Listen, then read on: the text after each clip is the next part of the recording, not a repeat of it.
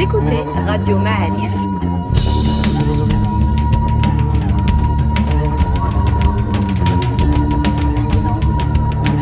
Le podcast Histoire.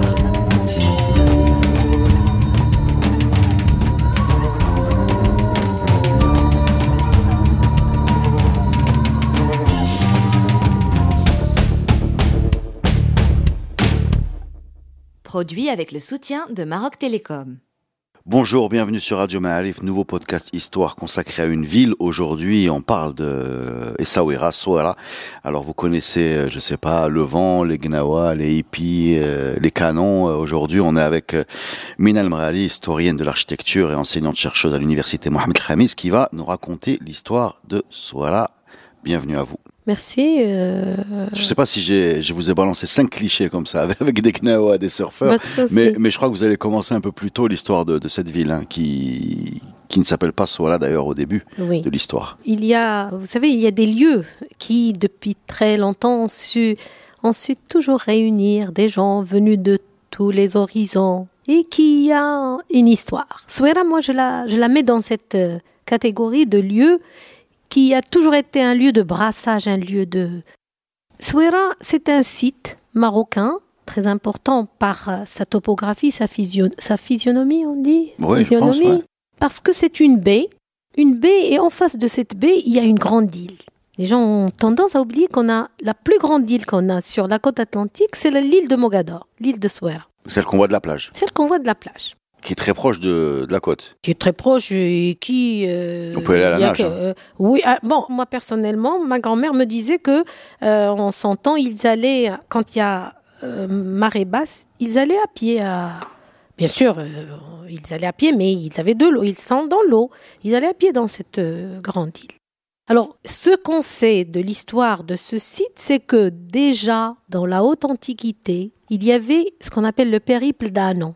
C'est la plus grande expédition du monde antique. Et ce périple d'un an, donc ce- c'est plusieurs bateaux venus de la Phénicie jusqu'à arriver à cette baie qui est la baie de Mogador, et ils se sont certainement installés là. Mais ce sont qui? Qui sont ces gens? C'est des Phéniciens. D'accord. Et qui a organisé cette expédition? Hanun, Anon, D'accord. il est connu cette expédition très D'accord. J'ai bien fait de vous poser la question parce que j'avais pas compris. D'accord. Donc il est venu pourquoi Ben, c'était des, des, Des explorations. des explorateurs et c'était aussi des marchands. D'accord. Donc il s'installe là-bas. Ils se sont certainement, certains se sont certainement installés là. Pourquoi? Et là on est Parce en quelle que année nous là, avons- à peu près bah, Écoutez, c'est avant Jésus-Christ, je crois le 200 ans avant Jésus-Christ. D'accord. Très très ancien.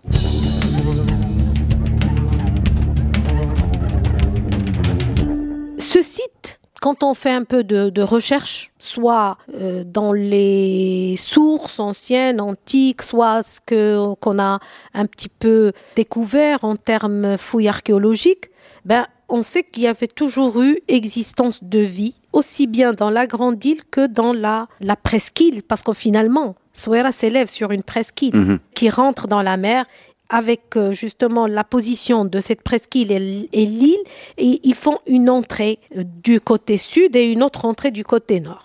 Sur ce, ce- ces îles, à l'époque romaine, on appelait ça les îles purpuraires. On faisait de l'industrie de la sébarat orjouane Des, des colorants. des colorants. Pourquoi? Cette couleur pourpre qu'on fait à partir d'un coquillage qui était abondant euh, sur les plages de Souera servait comme teinture et surtout pour les grandes capes que les Romains adoraient. Donc en fait, l'industrie souéri allait en Méditerranée déjà dès la période romaine.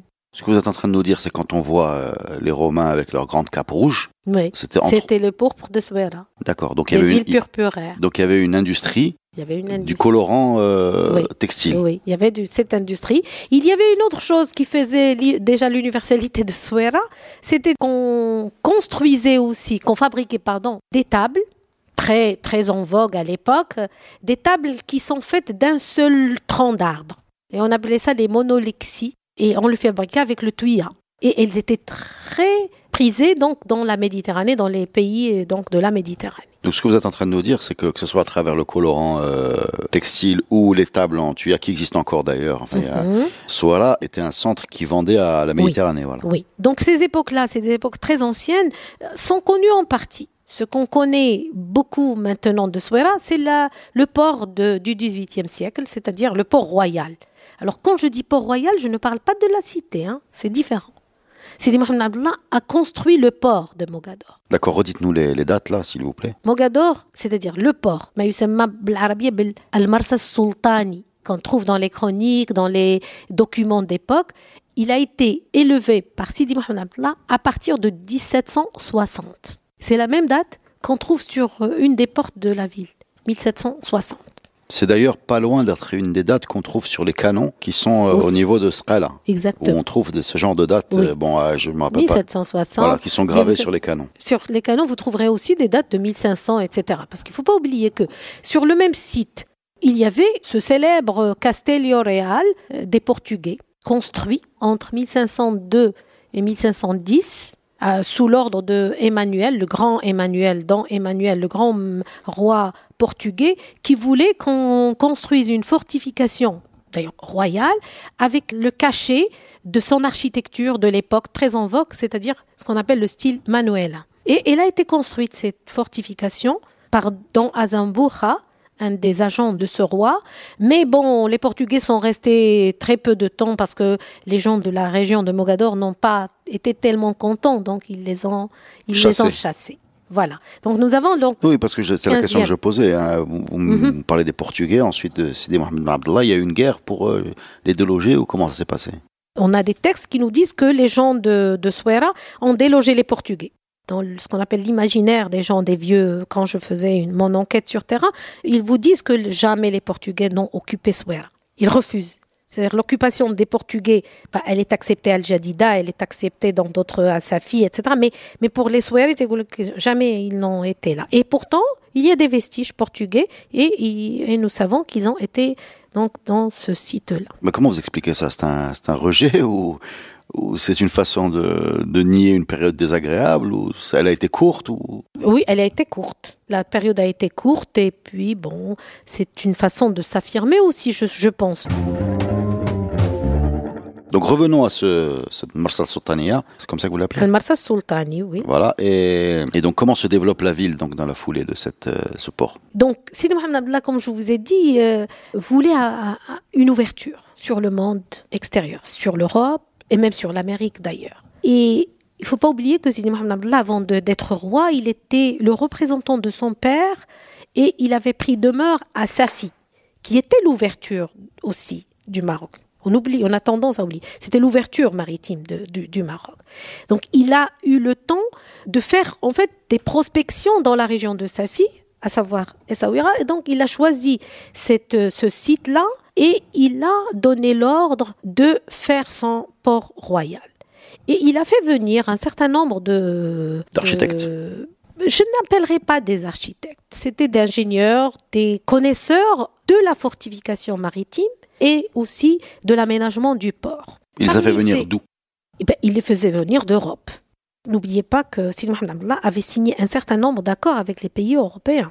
À Souera, on travaillait des Génois, des, bah, le, le fameux français dont on parle tous, le Cornu. dessinateur, oui, le dessinateur des fortifications de- du, du Roussillon, eh ben, il est venu à Souera. Et nous savons qu'il est venu en 1765 et donc euh, Sidi Mohamed Abdallah l'avait chargé de trouver une solution à un problème qui est le suivant, c'est que quand l'Oued l'Aqsob, l'Oued quand il, quand il a cru à la rencontre de la, de la mer, eh ben, le côté, ce côté-là, les murailles de Souera étaient endommagées. Donc il lui fallait une solution. Donc Cornu, qui était, selon certains textes, était prisonnier, il est venu donc et il a chargé de faire, de trouver une solution. Il, a dessiné son plan, qui est très célèbre, qui se trouve euh, donc à la Bibliothèque nationale de Paris. Et ce plan-là, il a dessiné et il a bien souligné les projets dont il était chargé, qui sont les fortifications du côté mer. Donc toutes les fortifications du côté mer, on les trouve sur le plan de Cornu comme projetées par le roi. Mais dans ce dessin-là, on trouve que il y a certaines bâtisses qui ont été citées comme existantes. D'accord. Donc il n'a- il n'est pas commencé de zéro, quoi. On n'a pas commencé de zéro. Parce que quand vous rentrez en Médina, vous avez deux axes qui se rencontrent à Souk Jdid. Mhm. On dit que c'est dû à Cornu. Et bien sur le plan de Cornu, ça n'existe pas. Cette partie-là n'était pas encore construite. Je vais vous dire tout. pourquoi, pourquoi on se pose des questions, pourquoi je vous la pose. Je la poser plus directement. Parce Oui. que on a une ville donc, qui a plusieurs centaines d'années. Oui, Et, et nous, on a l'habitude, marocains, quand on arrive dans des vieilles villes, de trouver euh, un entrelac sinueux de, de ruelles. euh, euh, et là, voilà, on a des angles droits, très souvent droits, euh, et on a quelque chose qui dégage une impression de, de réflexion avant la construction. Oui, Voilà. oui. Dans les autres vieilles villes marocaines, euh, je suis pas spécialiste, hein, mais l'impression qui se dégage d'un Marocain comme moi, c'est que c'est plus anarchique. Expliquez-moi ça. Alors vous je vais vous dire, moi je vais vous dire, Rabat, qui a été conçu au XIIe siècle. Rabat a été conçu à l'image de, la- de la ville d'Alexandrie. Et bien Rabat, dans la Médina de Rabat, vous n'avez pas de rues sinueuses. Vous avez des rues droites, larges. Fès? Non, Fès, non. Alors, je crois que l'impression, l'imp- l'impression que je vous situais était, était, était Fès et Marrakech. Fès et Marrakech peut-être. Voilà. Mais je vais vous dire, chaque ville au Maroc a ses spécificités. Alors, euh, Souera a des rues droites. Parce que Souera a été conçu d'ailleurs euh, progressivement. Moi, j'appelle ça, Souera est comme les îles purpurales. C'est un, un ensemble du lot urbain, des îlots urbains qui se sont constitués au fil des ans et progressivement. Eh bien, elle a des rues droites parce que c'est une ville commerçante. Vous ne pouvez pas faire circuler des marchandises dans des rues sinueuses. First. De secondo, moi je pense que cet axe qu'on appelle le ce grand axe qui est Haddada, qui va de Bab Doukala jusqu'à la porte Bab el Marsa, qui se trouve dans le, sur le dessin de Cornu comme existant. C'est pas lui qui l'a dessiné. Ça peut être les vestiges d'une d'une ancienne ville euh, antique. D'accord. Pourquoi je dis ça? Moi, je ne suis pas partie de rien. Je suis partie d'un texte d'un grand savant, d'un grand alim, qui n'est autre que Al-Qadiri. C'est le chroniqueur de- du XVIIIe siècle, Al-Qadiri, qui nous donne un texte où il dit, il donne la date, et il dit وورد الخبر الصحيح أن السلطان سيدي محمد بن عبد الله ذهب إلى الصويرة ليبني بها دورا وأنقاضا وأنفاضا c'est-à-dire il est parti à Souera pour construire des maisons et des fortifications. Et il continue, attention, il continue. Il dit que, que cette Souira était une ancienne ville qui s'appelait Souria. Il parle de l'époque antique, qui s'appelait Souria, comme ça, mais qui était en partie détruite. Et que Sidi Mohamed Abdullah a fait revivre cette ville et il en a fait ce qu'on voit. Donc vous avez considérablement réduit le rôle de Monsieur Cornu, qui est Bah- présenté à tous les touristes comme étant, Ah oui. moi je vous dis comment on nous l'a raconté, hein, euh, Oui. une sorte d'ingénieur français Le- euh, prisonnier qui a pris un papier, un stylo, qui nous a dessiné ça en 10 minutes. Il l'a pas fait. Et qui nous a laissé derrière euh, circuler dans ces rues pendant des festivals et des festivals. Ah ben non. Alors, je vais voilà. vous dire pourquoi. Voilà. Parce que Heureusement que vous êtes venu. Et je voudrais signaler à nos auditeurs de podcast de Radio Maalif que Madame Mrali, comme euh, tous les intervenants qu'on a eu jusque-là dans ces podcasts, nous cite euh, ces phrases en arabe, en français, sans la moindre note. Voilà. Ça, on a rarement l'occasion de le dire. Je voulais le dire parce que je suis admiratif devant votre mémoire. Oui, mais parce que c'est sur des choses sur lesquelles nous travaillons. Alors, je vais revenir à ce... Il y a plein à de gens qui travaillent sur des choses qui se rappellent de rien. Non. Alors, Cornu, Cornu il, a été, il a été très correct. Cornu, dans son, son dessin, ce dessin sur lequel on a tellement parlé, il écrit d'abord que c'est le dessin d'une ancienne ville qui s'appelle Souera au Mogador.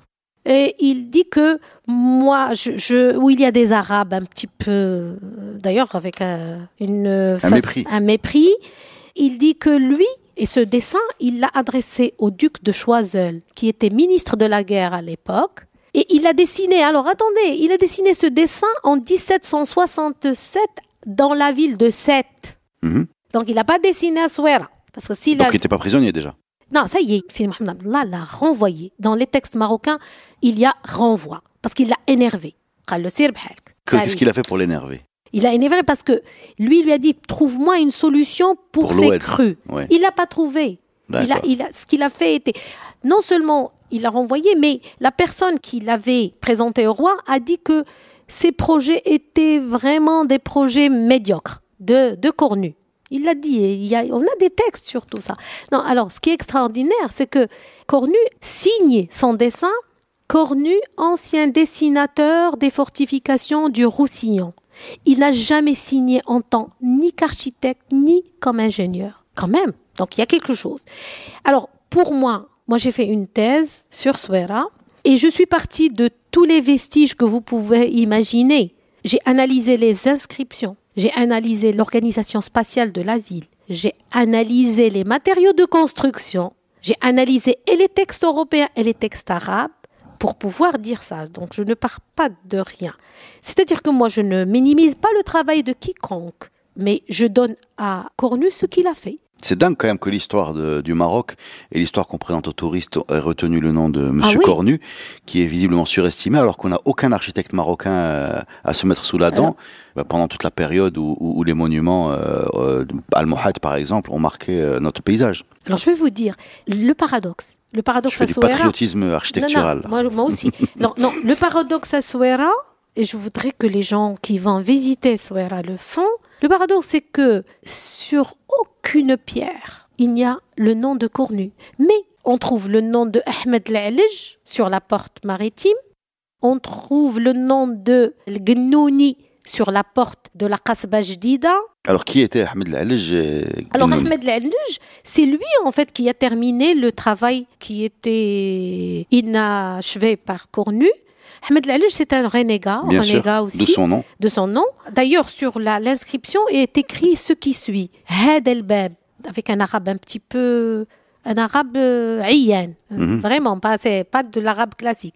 Had el Bab, Amara Bibina'ihi, Sidi Mohamed Ben Abdullah, ala yadi mamloukihi, Ahmed Lalouche en fait parce qu'il était au service du sultan et il a terminé le boulot et il a couronné donc les fortifications maritimes par cette grande porte qui est dite Bab el Marsa qui est grandiose qui symbolise aussi l'ouverture de Souera et du Maroc euh, aussi à cette époque-là. Et puis il y a Gnoun el-Fassi qui a construit Qasba qui n'est autre qu'une annexe à la Qasaba. Qasba aussi, on avait fait venir d'abord un certain Greg, un certain ingénieur anglais pour construire Qasba Jdida parce qu'il n'y avait plus de place dans la et dans la Médina. Et ce Greg, il a demandé beaucoup d'argent. Et on a ça dans les archives de la Bibliothèque royale. Il avait demandé, donc le Sidi Mohamed Abdelrahman, Sidi Mohamed Abdelrahman l'a renvoyé. Et il a dit à Gnoun le Fassi, tu me fais ce travail. Et c'est lui qui a fait et conçu dans son intégralité le Qasba Jdida.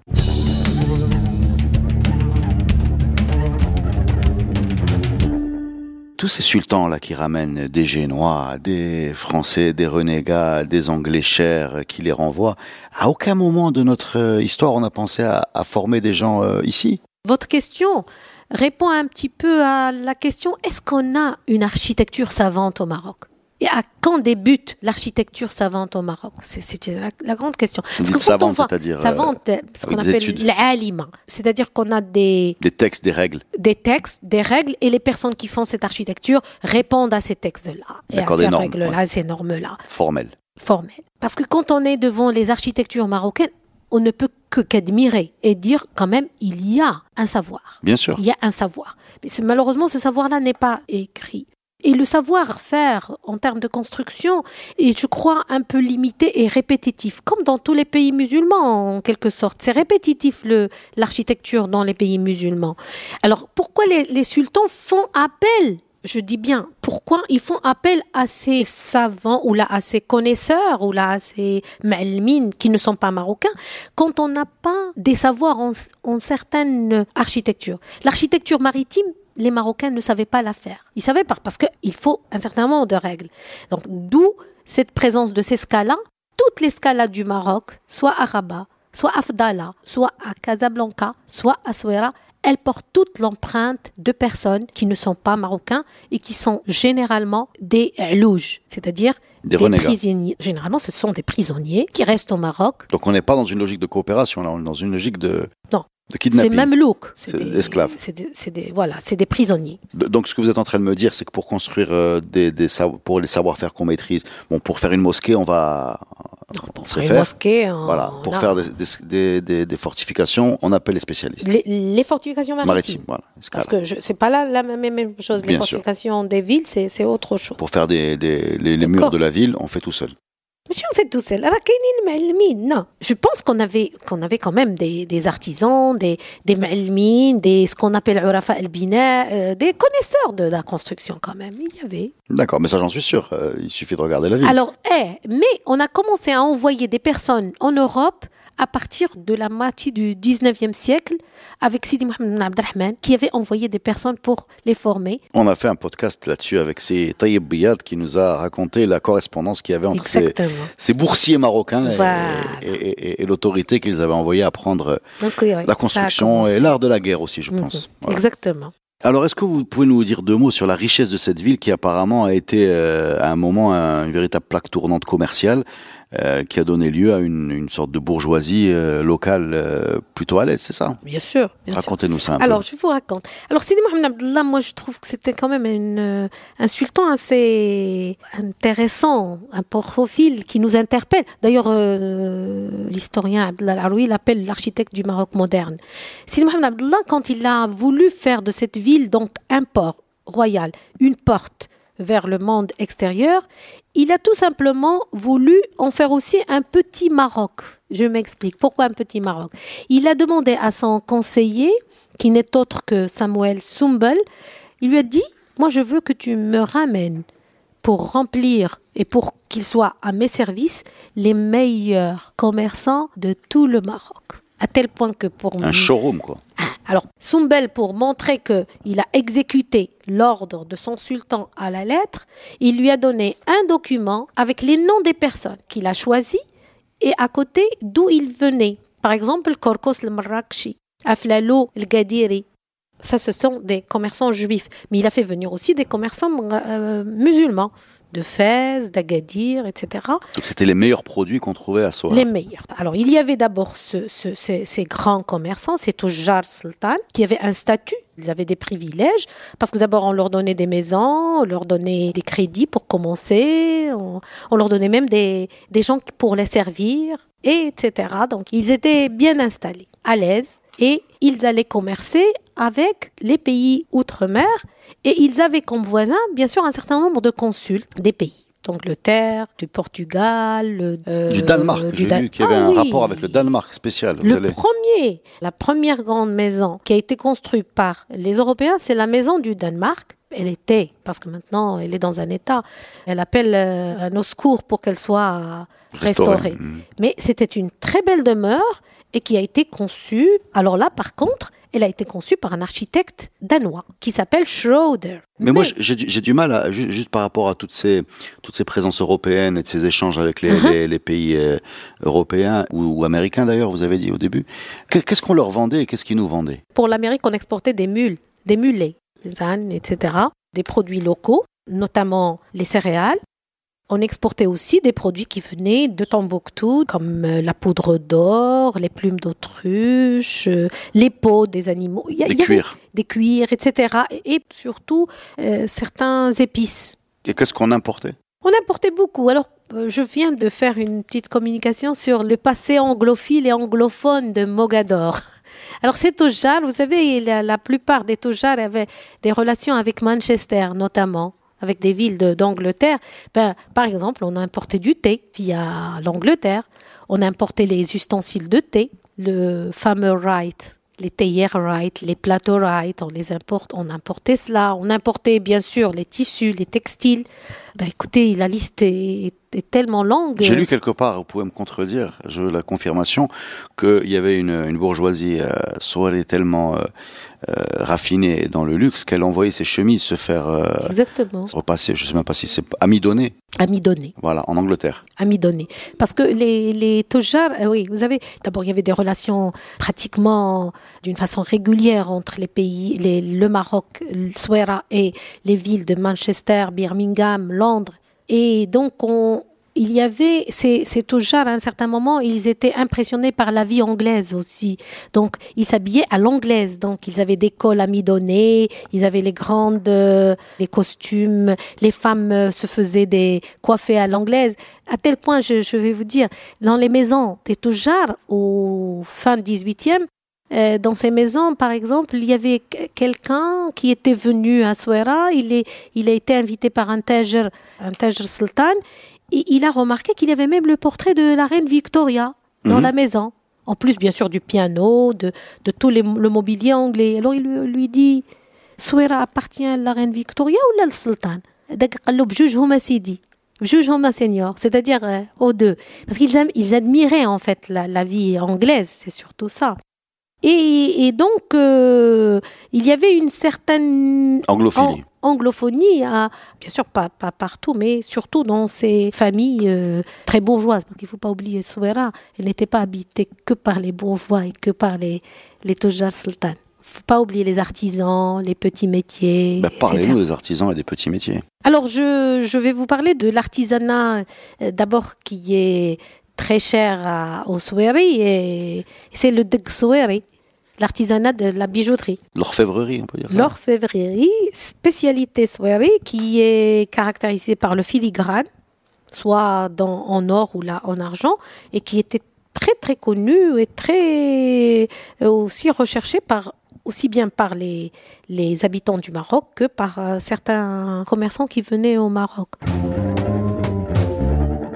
Comment cette, euh, cette période que vous décrivez comme étant euh, riche euh, culturellement, en termes d'échanges et financièrement, commercialement, etc., co- comment ça s'est comment ça s'est arrêté tout ça? Ça s'est arrêté. Alors, euh, d'abord, ça s'est arrêté. Parce que la Souala du XXe siècle euh, est, est une, est une ville par rapport à au- dans, dans, dans, dans les villes marocaines est une, est une, est une petite ville quoi. Elle est petite, mais elle, est- elle fut grande par son Oui justement histoire. comment comment comment s'amorce le déclin?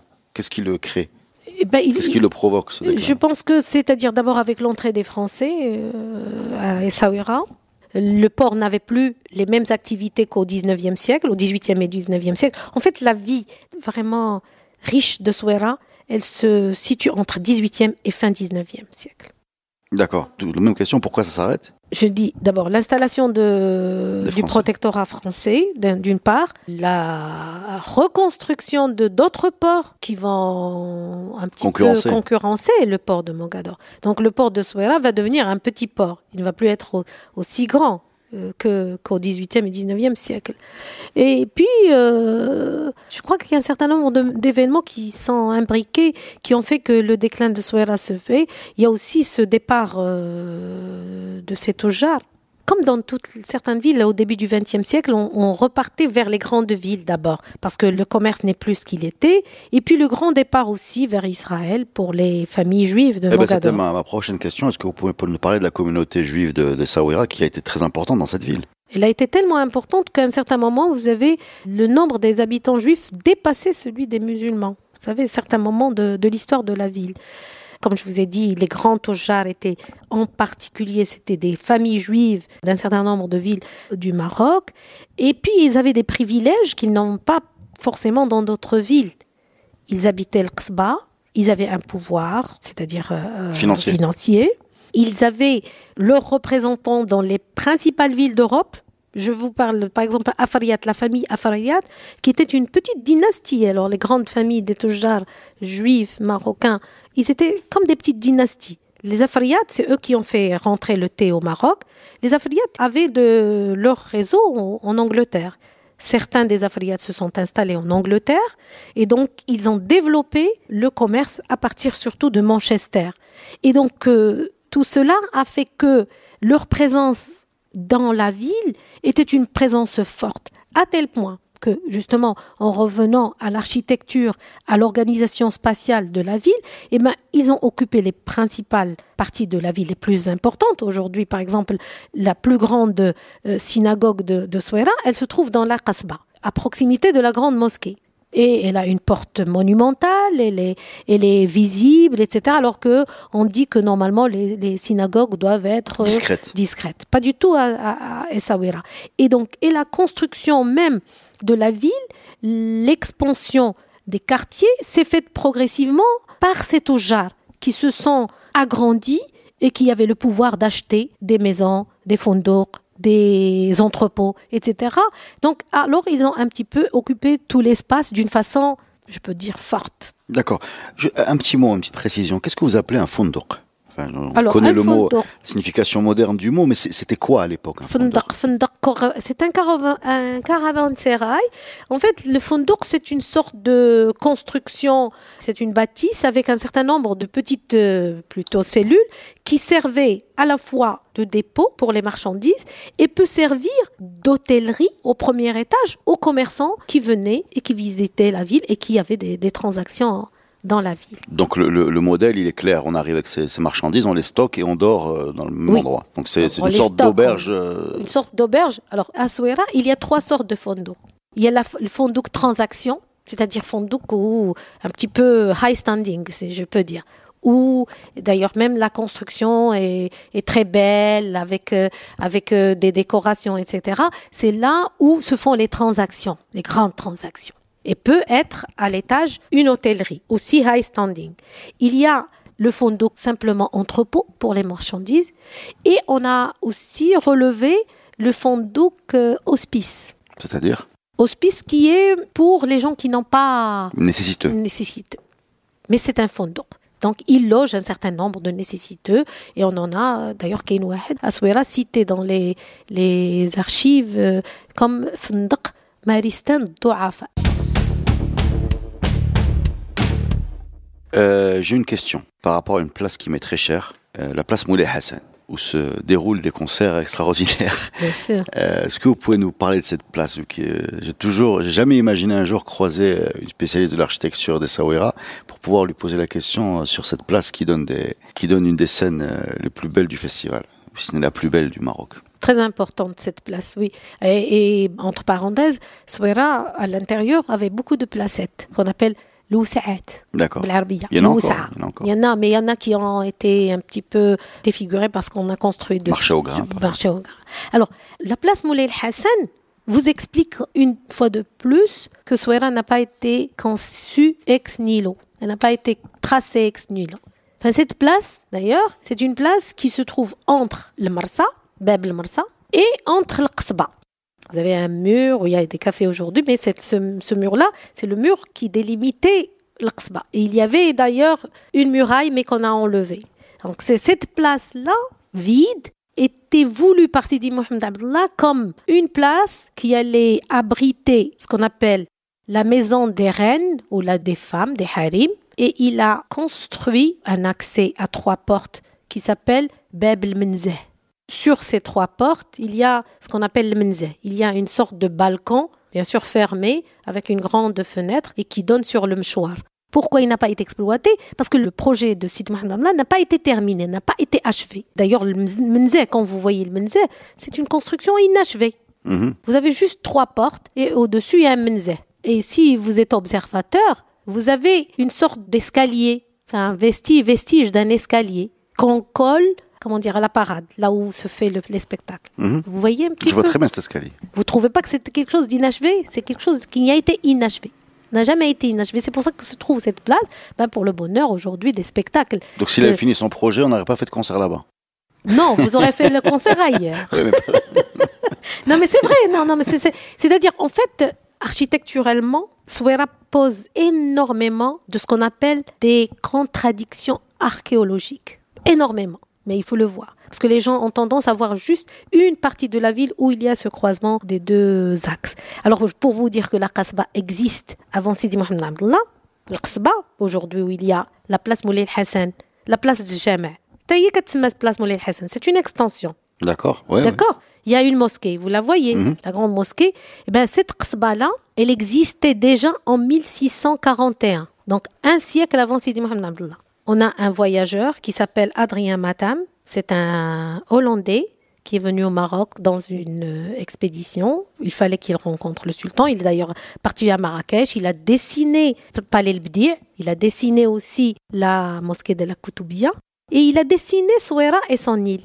Et il a laissé un témoignage en disant quand il est arrivé à la grande île, ils avaient besoin d'eau et de vivres. Ils avaient envoyé un coup de canon à l'Aqsba Et à l'Aqsba, on leur a envoyé deux coups de canon pour leur dire Vous êtes les bienvenus. Une petite barque est envoyée par Adrien Matan à l'Aqsba. Et le Qaïd l'Aqsba leur envoie un juif. Interprète. Interprète. Et dans sa description, il décrit la vie quotidienne à Mogador en 1641. 1600, on n'est pas en 1700. Et il s'étonne. Il dit dans ce, cette Qsba de Mogador, il y a trois dimanches. On s'arrête trois dimanches. Le vendredi, parce qu'il y a des musulmans. Le samedi, parce qu'il y a des juifs. Et le dimanche, parce qu'il y a des chrétiens. D'où le côté multi-confessionnel de cette ville. Déjà, Depuis avant... le XVIIe siècle. D'accord, avant voilà. même. Euh, C'est juste pour raconter cette, une petite anecdote qui vous montre un petit peu comment cette ville a été. En fait, c'est un puzzle un puzzle qui a été conçu au fil des années, au fil des siècles, et nous a donné cette belle mosaïque, et c'est une mosaïque aussi, même humaine maintenant aujourd'hui, qui nous a donné cette ville originale, qui est Essaouira, cette ville d'ouverture, cette ville monde, cette ville de convivialité aussi. Parce qu'une ville qui a vu des gens venus d'horizons multiples ne peut être qu'une ville de convivialité et de vivre ensemble. Merci madame, c'était très clair et effectivement, cette tradition de, de mélange ne date pas d'aujourd'hui. On a compris d'où ça venait, on a compris, on est remonté jusqu'au cap des Romains, on a parlé de, de teinture, de tuya. Merci beaucoup, c'était un plaisir de vous accueillir dans ce podcast Histoire. Et à la semaine prochaine les amis pour un nouvel épisode.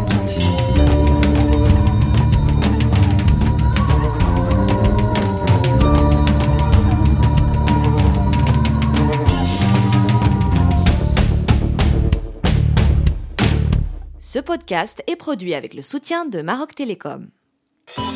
Maroc Télécom, un monde nouveau vous appelle.